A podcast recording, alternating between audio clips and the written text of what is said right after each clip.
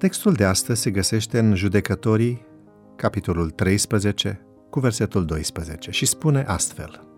Acum, dacă se va împlini cuvântul tău, ce va trebui să păzim cu privire la copii și ce va fi de făcut?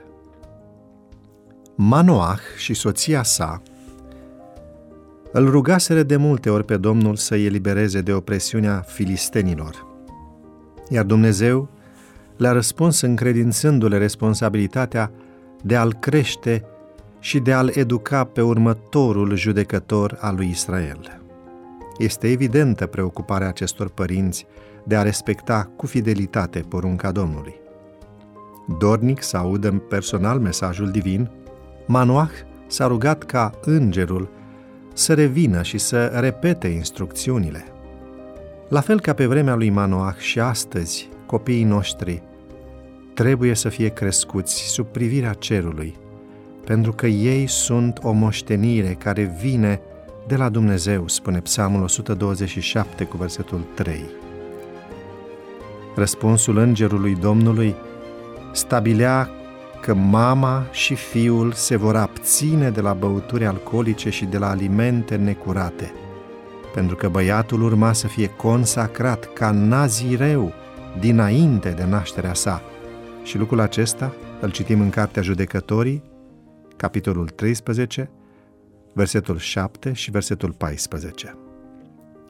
Nazireatul presupunea luarea unui angajament de consacrare lui Dumnezeu, temporar sau chiar pe viață, în vederea împlinirii unei anumite misiuni. Astfel, nazireul nu trebuia să-și ștaie părul și nici să se apropie de vreun cadavru. Era un fel de preot laic. Este evident că Samson, căci despre el era vorba, devenit adult, nu a respectat întotdeauna jurământul nazireatului. Biblia oferă un întreg program de educare. Dumnezeu ne dă prin ea îns... Repet.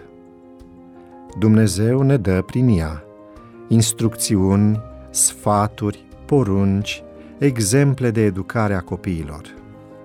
Pentru ei, căminul și școala sunt alma mater, sufletul de la care se încarcă, matrița care dă formă personalității și caracterului. Șema, pe care evreii trebuiau să o recite de trei ori pe zi, privind spre Ierusalim, pur și simplu spune, Ascultă, Israele, Domnul Dumnezeul nostru este singurul Domn. Să iubești pe Domnul Dumnezeul tău cu toată inima ta, cu tot sufletul tău și cu toată puterea ta. Și poruncile acestea pe care ți le dau astăzi, să le ai în inima ta, să le întipărești în mintea copiilor tăi și să vorbești de ele când vei fi acasă, când vei pleca în călătorie, când te vei culca și când te vei scula. Acest pasaj se găsește în Cartea Deuteronomul, la capitolul 6, de la versetul 4 până la versetul 7. Această șema este unul dintre motivele pentru care raporturile dintre membrii familiilor evreiești sunt excelente chiar și în zilele noastre. În aceeași ordine de idei, profetul Maleahi anunța o reformă specială la acest capitol în rândurile familiei.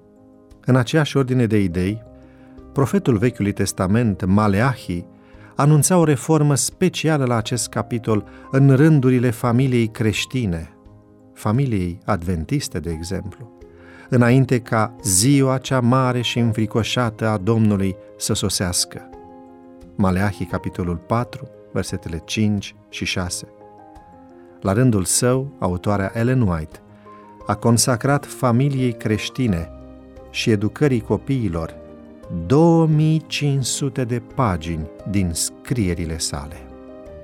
Dragi părinți, vă invit să-i cerem astăzi Domnului să ne învețe cum putem să ajutăm alte persoane să se apropie de El și cum putem să ajutăm pe copiii noștri să o facă. Pentru că slujirea noastră ca părinți, este importantă.